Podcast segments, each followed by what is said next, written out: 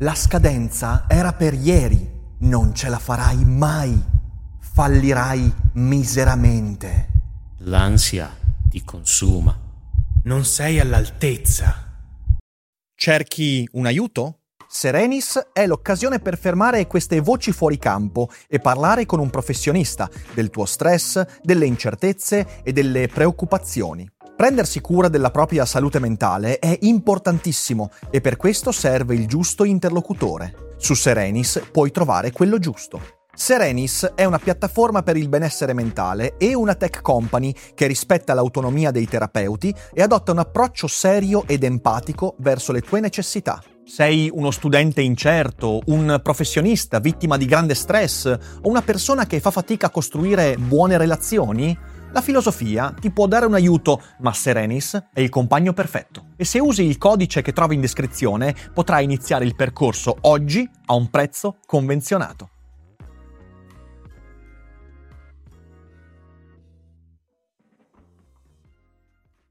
Michele, ma tu Eh. Quando è che ci torni in Cina? Cioè, nel senso, sei, sei evidentemente da sempre filo cinese, sei, sei una persona, sei così con Xi Jinping, sei, sei intrallazzato con tutti i poteri forti di Pechino, di Shanghai, eh, del, del Guadong e dello Xinjiang, e quindi quando, quando è che torni? Quando è, quando è che fai finta? Quando è che smetti di far finta di essere filo occidentale e torni in Cina? Chi lo sa, magari ci sono stato e non ve l'ho detto. Magari, Magari tutto avete- questo, avete- anche questa giacchettina Eh, sempre molto detto. morbida, la devo alla, alla mia profonda sottomissione al regime del dragone. Ma infatti avete mai visto nella Ah, stessa ah, stanza contemporaneamente Michele Boldrini? No, in Cina mi sa che mi arresta sto giro, dai, robe che vuoi dire.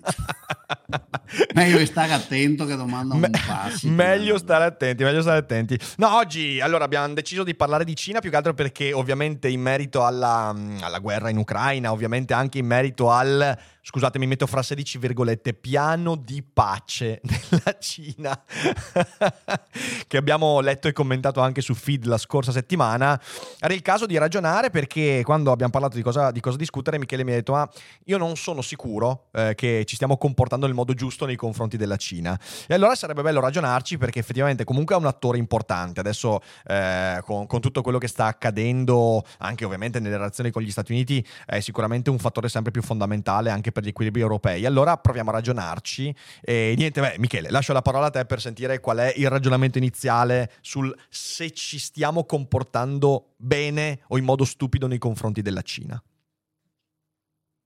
Ma allora il ragionamento è, è davvero dubbioso, nel senso che io sono in dubbio. Mm. Lo sono sempre stato. Mhm. Ah, nel senso che con la Cina ah, tutti, tutti pensano, ah, Boldrini è filo. Cioè. In realtà io non so. Allora, faccio ah, coming out. A me, a me ci sono molte cose, proprio a livello epidermico, nel comportamento cinese, nello stile di vita. Sarò, vi sorprenderò, anche nel cibo. Ok. Eh, Non mi piacciono, istintivamente. D'altro canto, devo anche dire che i miei personali rapporti con le persone cinesi, di ogni, beh, non è vero di ogni classe e gruppo, perché insomma non il contadino del, dell'Unan non l'ho frequentato, però insomma di diverse estrazioni sociali, a partire dai primi compagni di classe a Rochester 40 anni fa, fino anche a storie personali, eh, sono ottimi e su moltissime dimensioni eh, mi ci ritrovo, nel senso che mi sembrano culturalmente simili in realtà a noi italiani, su Mm. proprio le dimensioni del personale, della gestione dell'amicizia, delle relazioni e così via. Ah, molto di più di quanto mi sia trovato istintivamente con l'americano o, per parlare sempre di grandi paesi, col russo. Ah, non tanto quanto con lo spagnolo, ma da quel lato lì. Ecco. E questo mi ha dato una certa interpretazione, visione del mondo cinese, di ciò che i cinesi vogliono, che è ortogonale all'immagine del subdolo drago che vuole conquistare. Sì. D'altra parte è vero che c'è, e questo anche nelle conoscenze mie, che spaziano perché vanno da studenti giovanissimi anche adesso. Per dirvi, i- ieri ho fatto, no, cos'è? Oggi è domenica, venerdì. Ah, venerdì ho fatto una make-up class perché ne avevo cancellata una all'inizio del semestre. Allora ci siamo visti il venerdì pomeriggio alle 5, che è un'ora un po' inusuale per una classe.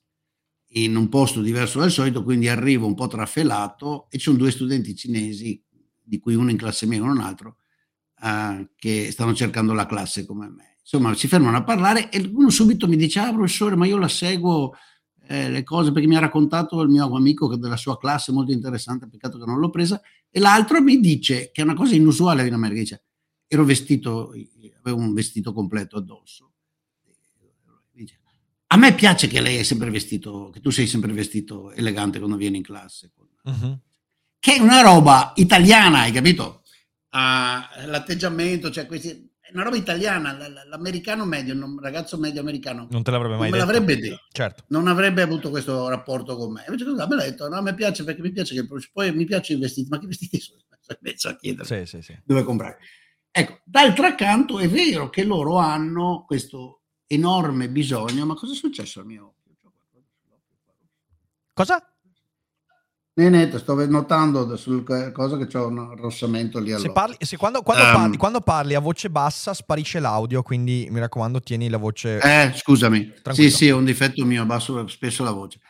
E allora, per finire il punto, l'altra parte sì, sono feroci al loro interno con le minoranze. Esiste, la conosco questa sì profondamente, sia nella lettura sia nelle chiacchiere, un bisogno profondo dell'elite cinese cinese di sentirsi importante sì.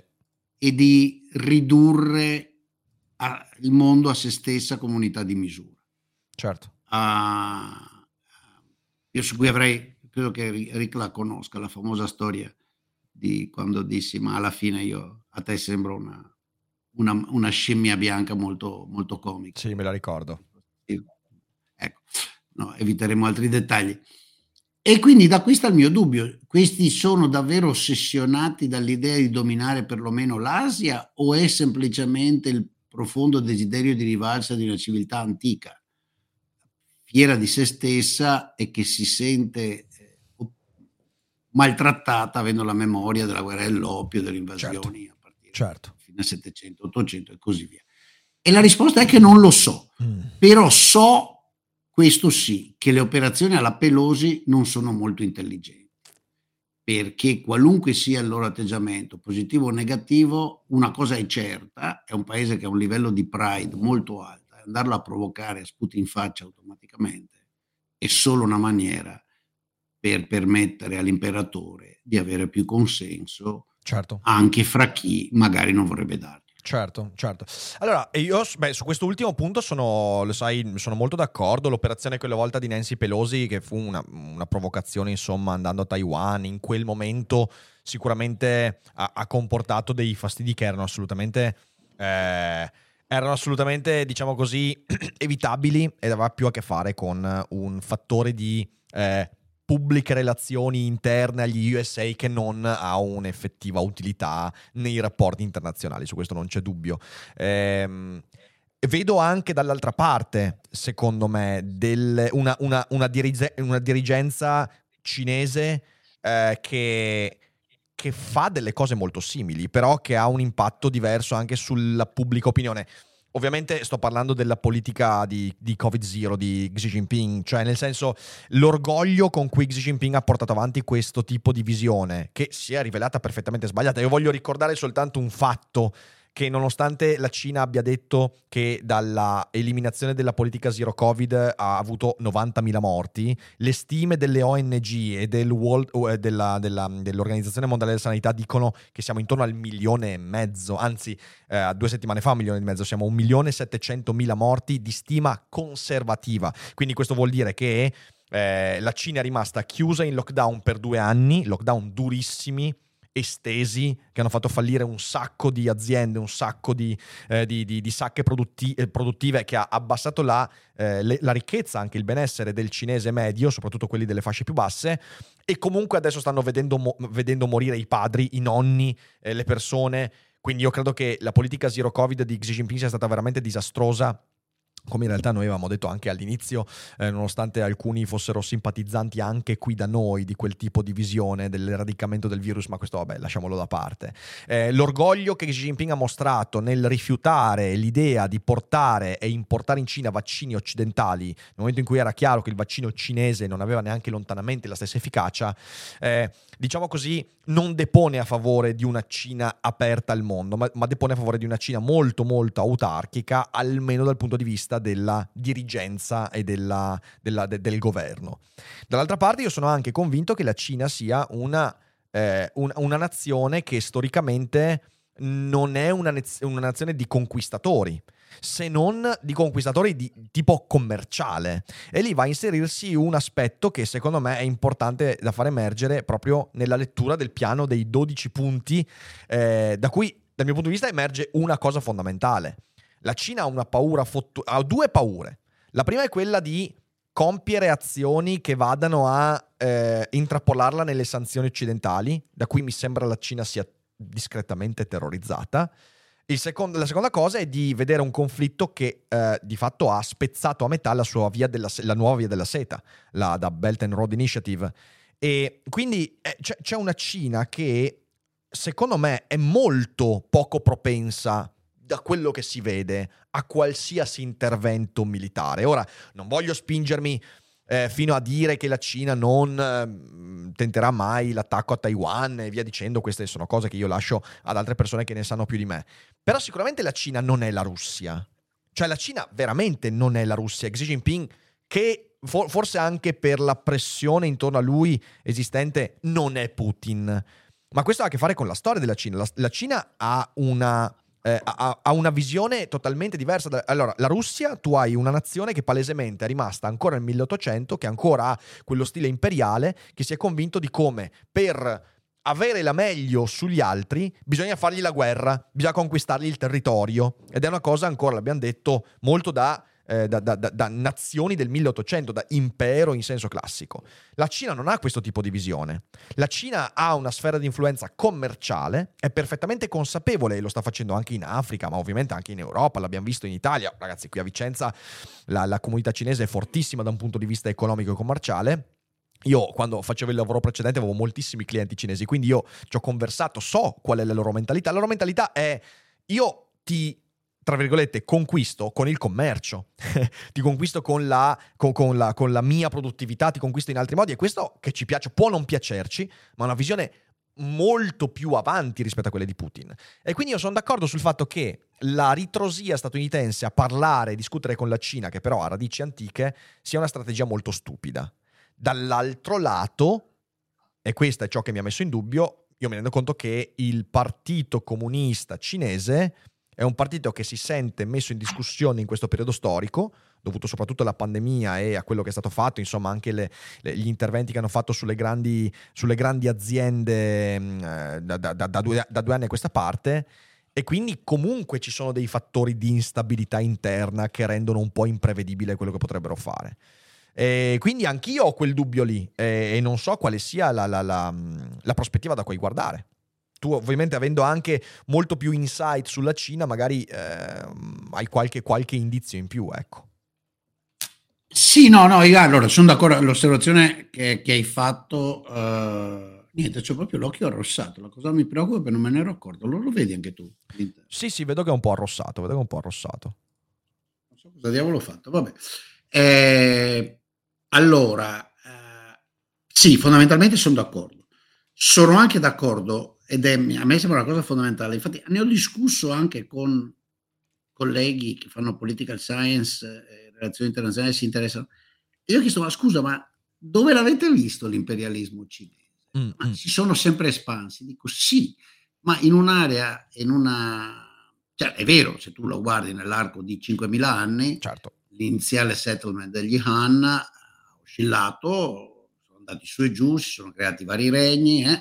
Però complessivamente la Cina che conosciamo oggi è estremamente grande rispetto alla sua origine, anche quella del periodo imperiale precedente. Io mi ricordo appunto una delle mie prime battute agli amici cinesi, del tutto privata tra l'altro, fu quando mi portarono per la prima volta a vedere un pezzo della Grande Muraglia che è una ottantina di chilometri a nord, nord-est di Pechino, e io ridendo, siccome nei mesi precedenti, quando si era, ancora gli anni 90, loro avevano insistito appunto questa cosa, che nell'elite c'è, che loro non, la Cina non vuole espandersi, che la Cina non ha nessun problema di espansione territoriale, che la Cina non vuole occupare niente, non ha mai occupato niente. Io ridendo dalla muraglia dissi, ma allora quella è la Mongolia. Non c'è, non vedo il passaggio che ma, eh, no, è lì in Mongolia, andiamo in Mongolia per, a, a, pranzo. Dico, no, ma è Mongolia, è Cina. È Cina. Dico, ma com'è la Mongolia? Dico, non mi ma è pace, questo qua era per difendere i mongoli, cioè avete cambiato i confini. E allora hanno capito la battuta, sono messi a ridere, dice no vabbè ma diceva, appunto dicevate. Uh, chiaramente Tibet è, è occupazione, chiaramente, chiaramente Xi'an è occupazione in, in un certo senso, uh, però sono dentro i loro confini da molto tempo, eh, sono sì, molto sì, ossessionati a questa cosa. Uh, però hanno chiaramente una percezione molto più moderna, anche perché non è che la Cina abbia tutte queste materie prime, no? E quindi la Cina, e avendo vicino il Giappone come modello, hanno capito che il progresso, che la crescita non stanno in questa roba medievale russa, no? di quattro oligarchi. Insomma, l'hanno capita, quella parte lì l'hanno capita e i nostri putiniani, la maggioranza della popolazione italiana non l'ha capita.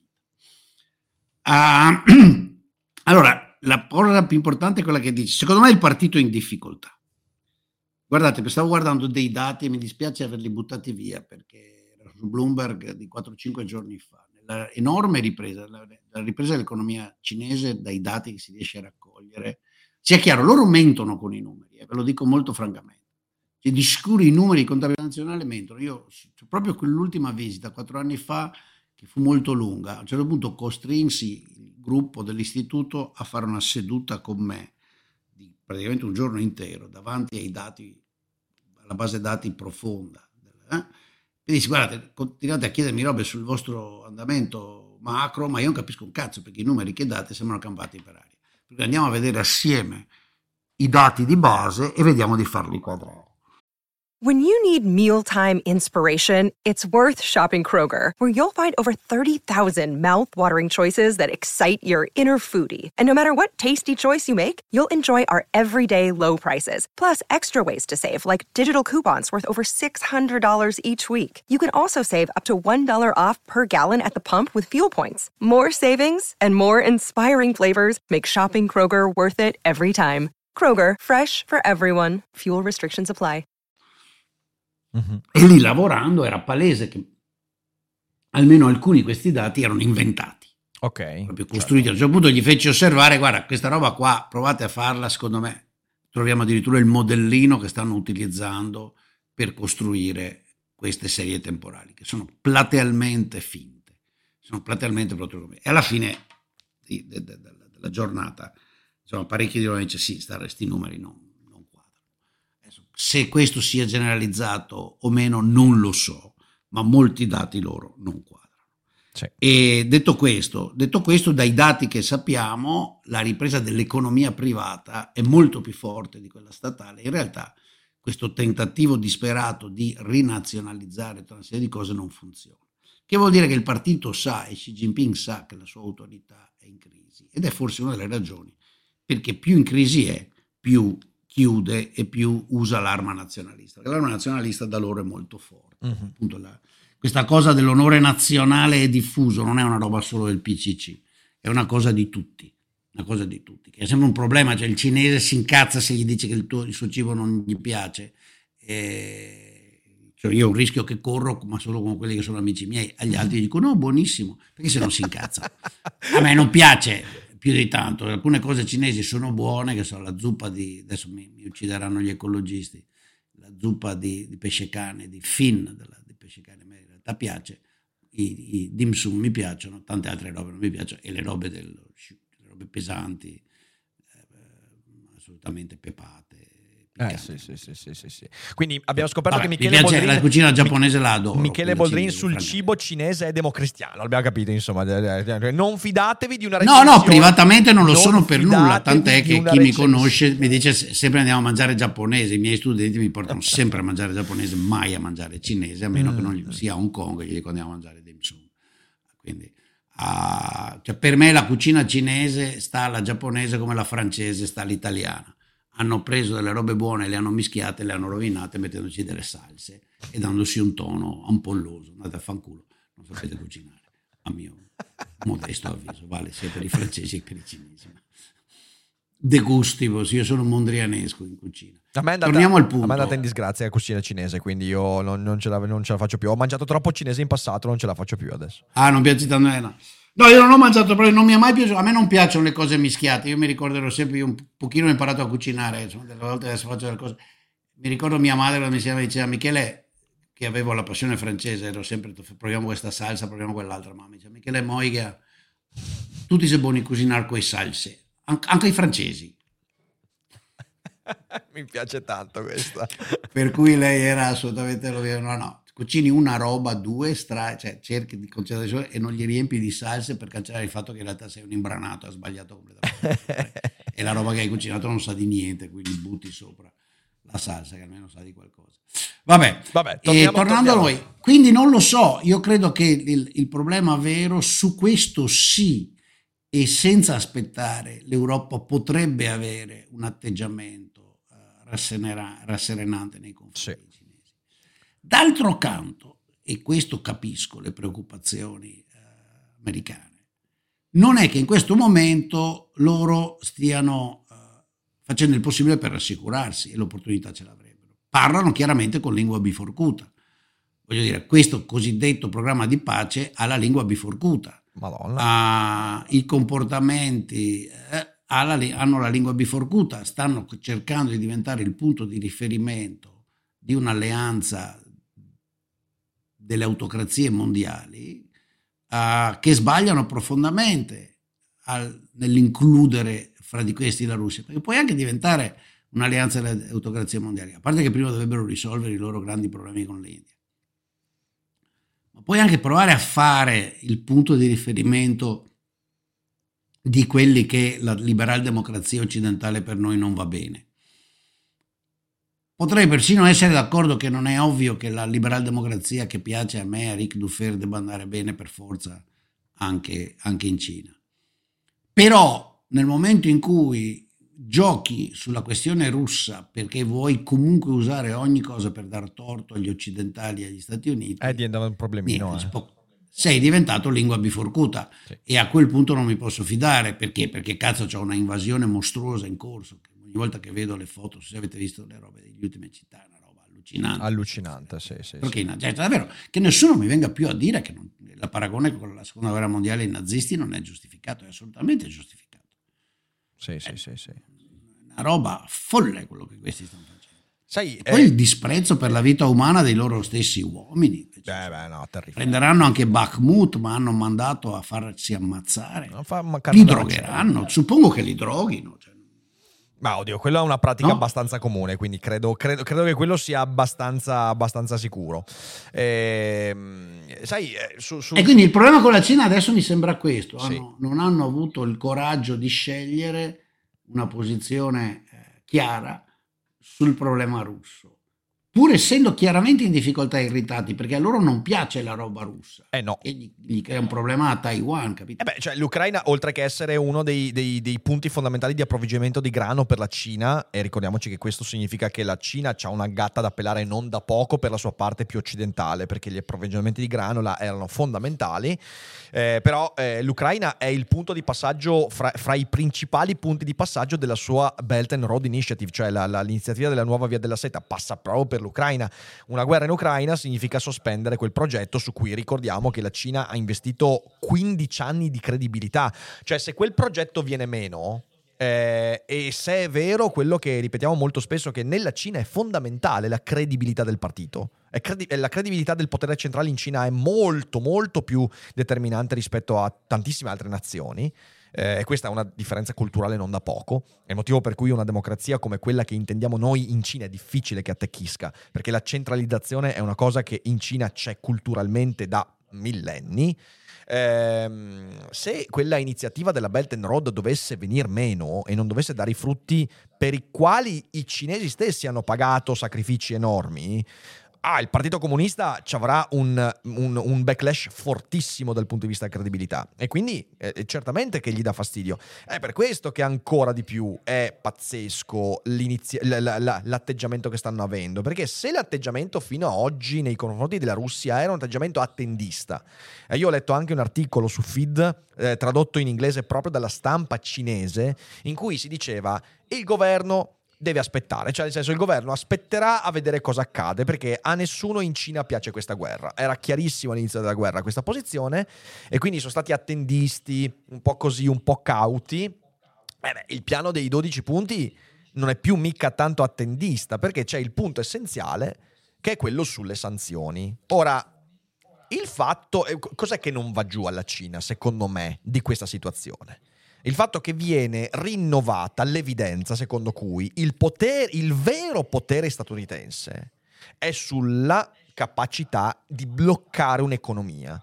Ora, eh, noi possiamo star lì a fare quanto vogliamo i discorsi sulla potenza militare, eh, su, sulla prevalenza economica, produttività, però da che mondo è mondo, almeno da quando il sistema internazionale, il diritto internazionale è in piedi, a determinare chi ha il coltello dalla parte del manico e chi può bloccare le economie altrui. E, e adesso gli Stati Uniti eh, sono la nazione che riesce ad avere un impatto sugli altri incommensurabile nel momento in cui decide di sanzionare. Eh, che sia fatto con embargo, che sia fatto appunto con sanzioni dal punto di vista economico, gli Stati Uniti riescono a bloccare. Infatti, l'economia russa, eh, sta subendo delle fortissime eh, smaccature. Ah, qui piccola parentesi, piccola parentesi. La settimana scorsa è uscito un articolo delirante sull'Imes, delirante sull'Imes e sulle sanzioni. Cos'altro hanno delirante. sostenuto? Che l'economia russa funziona benissimo, no? Invece tutti chi, chi se ne Guarda, intende dice fra un anno o due vedremo degli effetti disastrosi. È un, articolo, è un, articolo, terribile perché è molto molto furbo e io qui lo voglio dire perché questa cosa voglio che venga fuori in trasmissione. È un articolo peraltro, adesso vi dico anche di chi, che mi sono letto in maniera agghiacciata perché... Allora, fermi qua che lo, lo trovo perché... Eccolo qua, eccolo qua. Allora, è un articolo a firma di Niccolò Locatelli e questo articolo dice... E chi è? È uno di Limes, Niccolò Locatelli. Io non, non credo di aver mai letto nulla di suo, però è nella newsletter di Limes. E il, il, ehm, no, scusatemi, scusatemi, ho sbagliato, ho sbagliato. Non Niccolò Locatelli, Fabrizio Maronta. Ok, a pagina 155 dell'ultimo numero di Limes. Mea culpa, ho sbagliato il nome. Sei abbonato? Allora, eh, io sono abbonato e vanno lette queste cose qua, secondo me, per capire qual è la, la, la, eh, il clima. E in questo articolo viene fuori quanto segue: che le sanzioni non hanno avuto l'impatto eh, che, che, si sperava, perché in realtà l'economia russa ha comunque trovato valvole di sfogo economiche con il greggio e con eh, il gas in Asia. Fondamentalmente è questo. E quindi in realtà l'impatto che si va. Ma questo è un articolo che, perdonatemi, è, perdonatemi, è molto disonesto questo articolo per due motivi motivi. In primo luogo perché da che mondo è mondo l'impatto immediato delle sanzioni ce l'hai sull'approvvigionamento bellico e questo carte alla mano sta succedendo perché la Russia non è riuscita a mettere in campo i suoi strumenti più avanzati per l'embargo e le sanzioni sui microchip e i processori e noi questo lo sappiamo di fatto, ok? Accanto a questo mancano approvvigionamenti di altre strumentazioni che hanno permesso all'Ucraina di non dover fronteggiare i mezzi più avanzati, se non in, uh, quando il conflitto era già insomma uh, uh, ben avanzato ed è ciò che ha permesso alla Russia quindi di non avere l'impatto immediato e di non fare il colpo di Stato. Ma poi se andiamo a guardare storicamente, ma questo lo so persino io che voglio dire, non è che mi occupo di geopolitica e via dicendo, se andiamo a guardare la storia delle sanzioni, noi sappiamo che le sanzioni hanno l'impatto sull'economia reale di un paese a distanza di 3 o 4 anni dal momento in cui tu hai cominciato a metterle. Quindi dire che le sanzioni non hanno funzionato perché un anno dopo l'economia russa ancora sembra tenere, è proprio disonesto. È proprio un modo per sperare che il tuo lettore non abbia conoscenza di storia, perché la storia è successo in Italia, è successo sempre con le sanzioni, tu l'impatto sul paese reale, quindi sul, sul, sul, sui beni di prima necessità e queste cose qua, ce l'hai a 3-4 anni di distanza da quando le sanzioni cominciano a venire emesse. E non dire questo in un articolo del genere è gravissimo, è gravissimo, è gravissimo. Quindi Chiusa questa parentesi. Ah, poi scusami, eh, mi inserisco un attimo. Sì, sì, eh, sì, adesso l'ho trovato anch'io. Era in questa roba che loro fanno nella settimana. Questo consigliere scientifico. Non so chi sia sto Maronta. a straparla, nel senso che le esportazioni di, anche solo di fonti energetiche sono drammaticamente calate. Certo che hanno esportato un po' di più verso, certo. la, verso, i paesi asiatici, Cina eh, in particolare, ma sono assolutamente irrilevanti rispetto a quello che vendevano qua. È strano che queste cose persone non riescono a capire, che questo è esattamente l'analogo del rublo forte. Il, le sanzioni hanno a che fare con le importazioni cioè con quello che noi vendiamo a loro. E non è assolutamente vero, infatti vorrei che lo documentasse, che la, per esempio tutta la parte relativa alle sanzioni sui chip, sull'elettronica è stata bypassata, per la semplice ragione che nemmeno la Cina è in grado di, di, di, di fornire chip di buona generazione. Esattamente. E l'articolo che cita del New York Times, a parte che non dice, non dice quella roba lì. Uh, uh, gli schemi di triangolazione, certo che li fa mezzo mondo, ma il punto è che un conto che tu riesci a farlo con, uh, come dire, per l'80% o il 90% di quello che prima importavi e, e, e, che poi invece riesci a farlo con il 15%. Se lo fai con il 15%, eh, sì, sì, sì. hai... Eh, no, guarda, è proprio un articolo... Sì, beh, devo dire, insomma, ormai l'Imes si sta manifestando mia. sempre di più come un posto estremamente bias. Ma torniamo alla Cina. Sì, no, per chiudere il discorso che stavo facendo, perché questa è stata una parentesi. Comunque no, hai fatto benissimo. Però, però mi è venuto in mente, perché io ho letto quella roba, ho detto prima o poi devo dirla, e quindi l'ho detta. E, mh, eh, eh stavo chiudendo. Eh, il, il, fatto è che la, alla Cina non va giù il fatto che gli Stati Uniti abbiano, infatti nel piano di pace c'è scritto unilateral section, cioè alla Cina non va giù eh, che ci sia una nazione che ha il potere di bloccare un'altrui economia. E ora attenzione, attenzione, attenzione. Possiamo stare qua a discutere per mesi sul fatto che questo sia vero o sbagliato, sia giusto o sbagliato, perché uno può anche dire effettivamente in un sistema di diritto internazionale il fatto che una nazione possa bloccare l'economia di chi gli pare è una cosa che va ridiscussa. Possiamo discuterne per mesi, non sto dicendo che sia... Eh, adesso le cose stanno così. Il fatto che la Cina, di fronte al genocidio della Russia, in Ucraina, di fronte all'atto nazista, veramente nazista, di Putin in Ucraina, prenda quel tipo di posizione in questo momento storico significa due cose. Uno, che un po' qualcuno in quel paese si sta cagando addosso per la crisi che stanno avendo e quindi hanno paura, questo li rende imprevedibili. Eh, e due, che l'atteggiamento degli Stati Uniti che in parte, come diciamo, è un po' stupido e un po' limitato, da Trump in poi soprattutto, però comunque ha un po' di giustificazione, perché effettivamente la Cina con quel piano di pace lì, secondo me, l'ha proprio fatta fuori dal vaso, eh, perché ci sono delle cose veramente brutte. Se a questo aggiunge il fatto che nel piano di pace dicono la Cina si spenderà per chiudere, per mediare e via dicendo, e poi adesso dovrà essere confermato, però sembra che la Cina stia fornendo dei droni alla Russia per... Eh, questo com- comincia, comincia a, farmi, a, farmi, capire che forse in Asia c'è più democristianità, però molto più pericolosa rispetto a tanti altri momenti storici. Cioè altro che due piedi in due scarpe, ci sono due piedi in 74 scarpe. E concludo...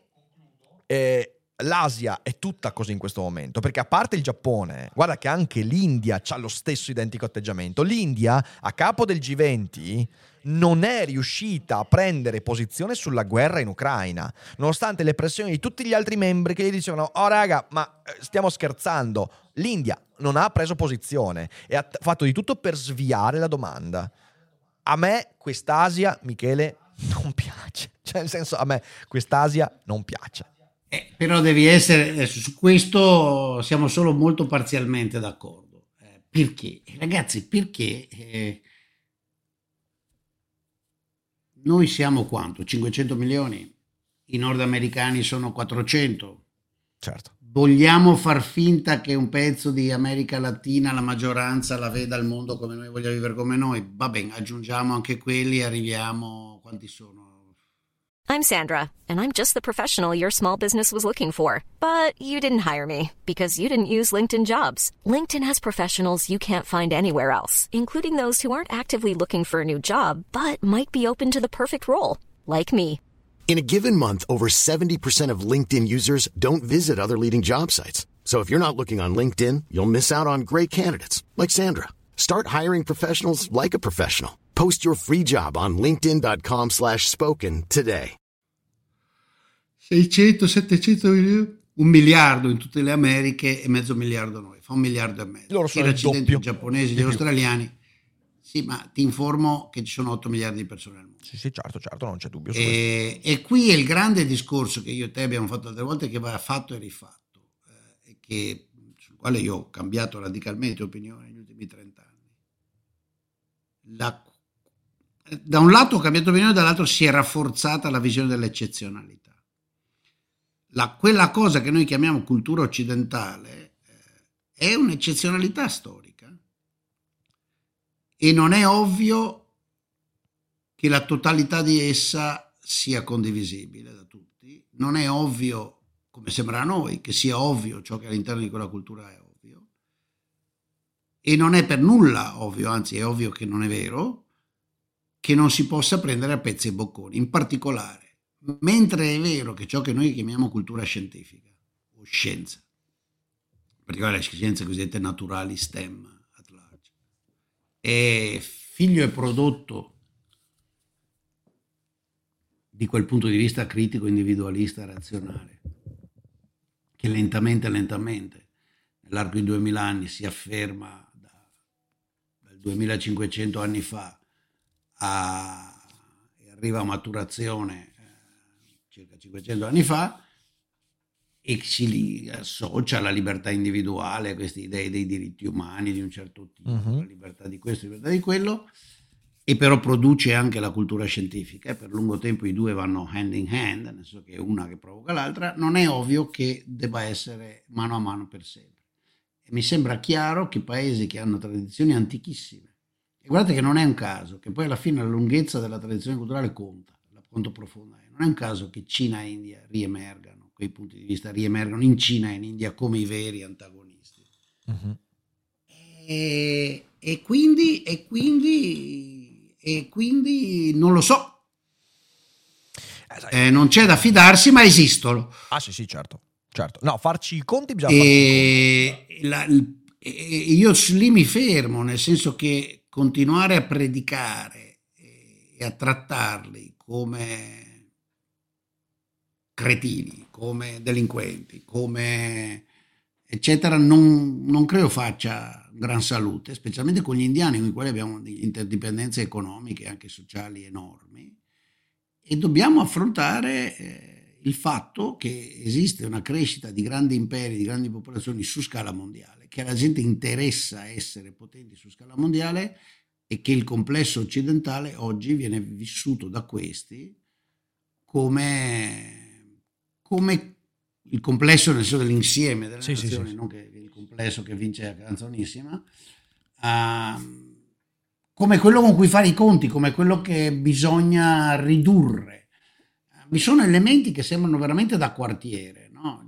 Il grande miliardario indiano vuole sentirsi come Rockefeller, non vuole essere trattato a Londra eh, come l'arricchito, il parvenu, perché lui vuole sentirsi alla pari e si ritiene alla pari.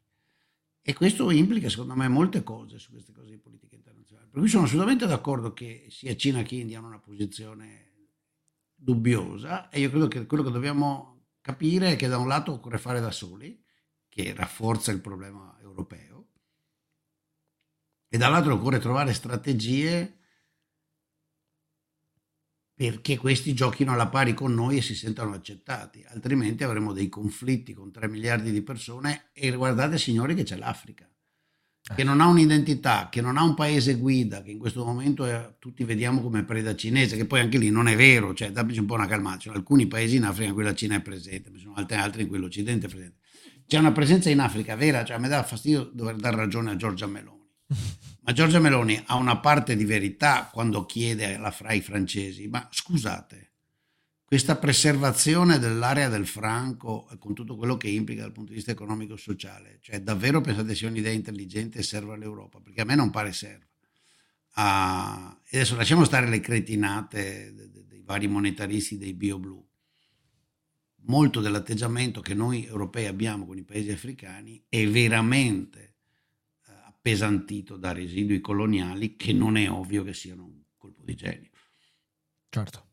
Insomma, eh, io ho una visione mista, sono molto confuso su questa cosa qua. Ah, io credo- per quanto mi credo che- piacerebbe poter dire che eh, abbiamo tutte le ragioni su tutti i campi. eh, No, no, ma non è così. non Anzi, anzi, ti, ti dirò di più che in tutto questo, sai, la cosa veramente drammatica è che ehm, nella descrizione che hai fatto eh, manca drammaticamente l'Europa, cioè nel senso eh, l'Europa in fin dei conti manca come voce, cioè noi stiamo pagando lo scotto di un'Europa che non si è mai fatta governo, non si è mai fatta volto, non si è mai fatta voce e che attualmente avrebbe tutta la necessità di trovare una propria identità.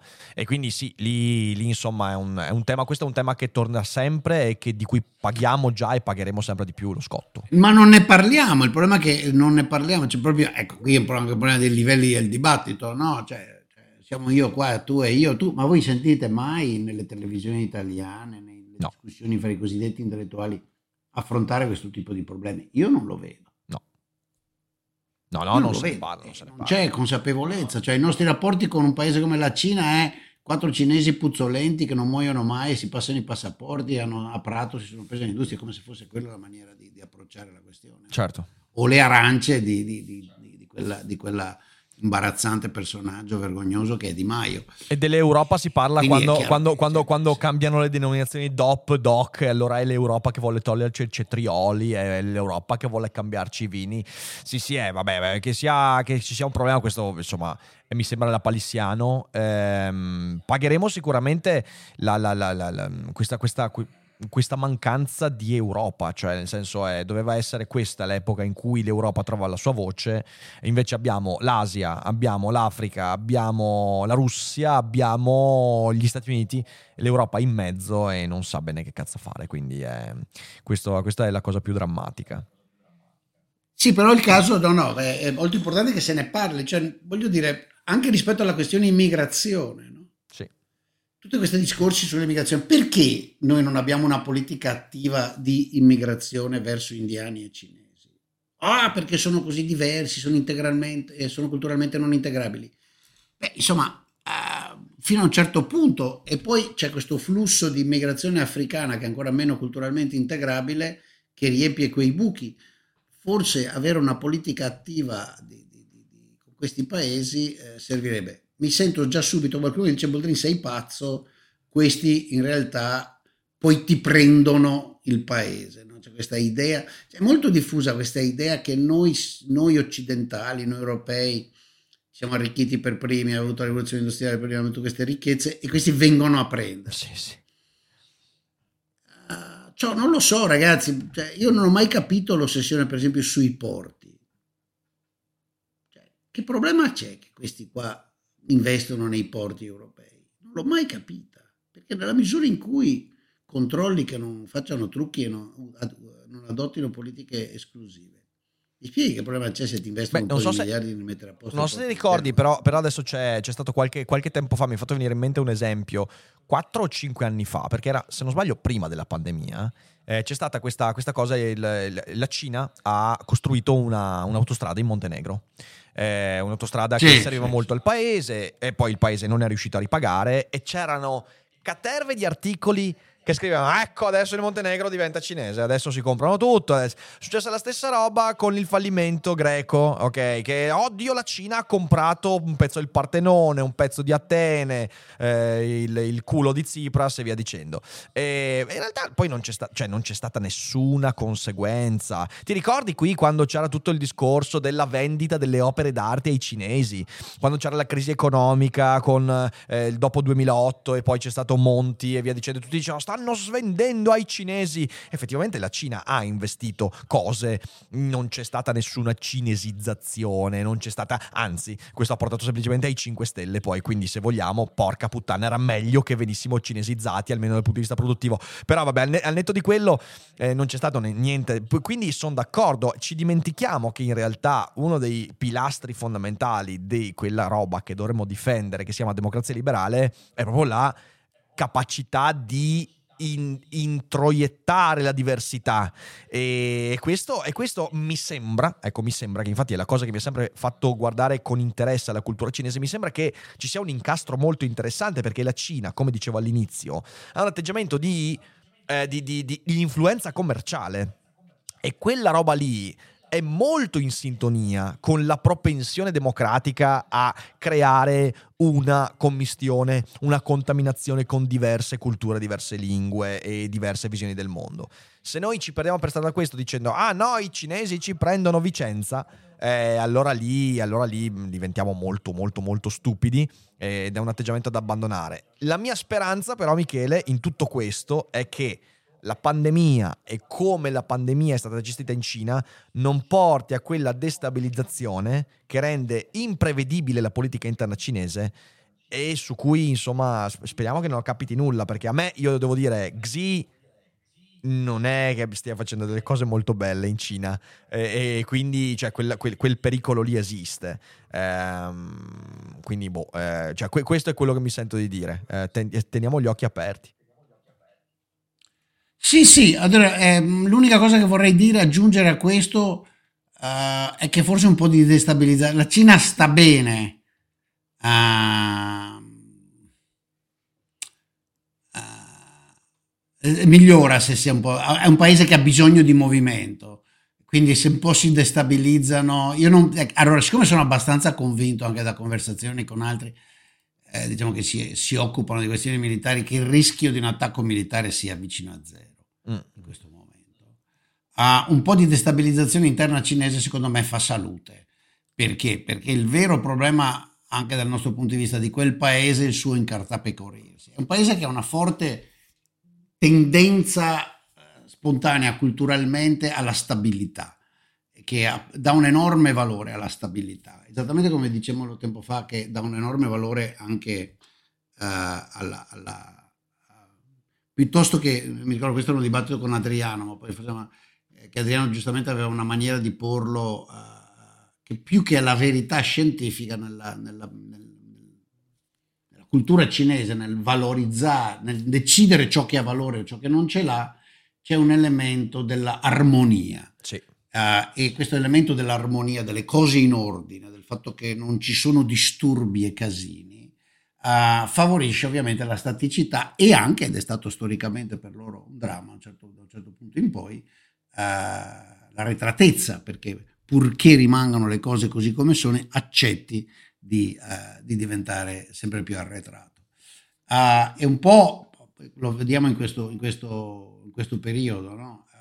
la, la necessità di mantenere stabilità interna gli sta facendo fare grossi errori a mio avviso.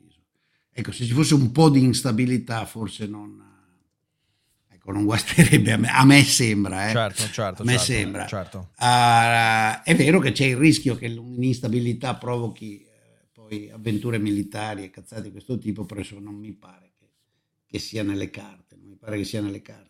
E non mi pare che un'eventuale alternativa a Xi Jinping sia qualcuno ancora più estremista di Xi Jinping, insomma, da quel poco che, mi, che capisco che mi viene detto quel che rimane di opposizione a Xi Jinping vorrebbe un rapporto molto migliore con l'Occidente e, e meno, meno, fanfaronate da, da, da grande impero.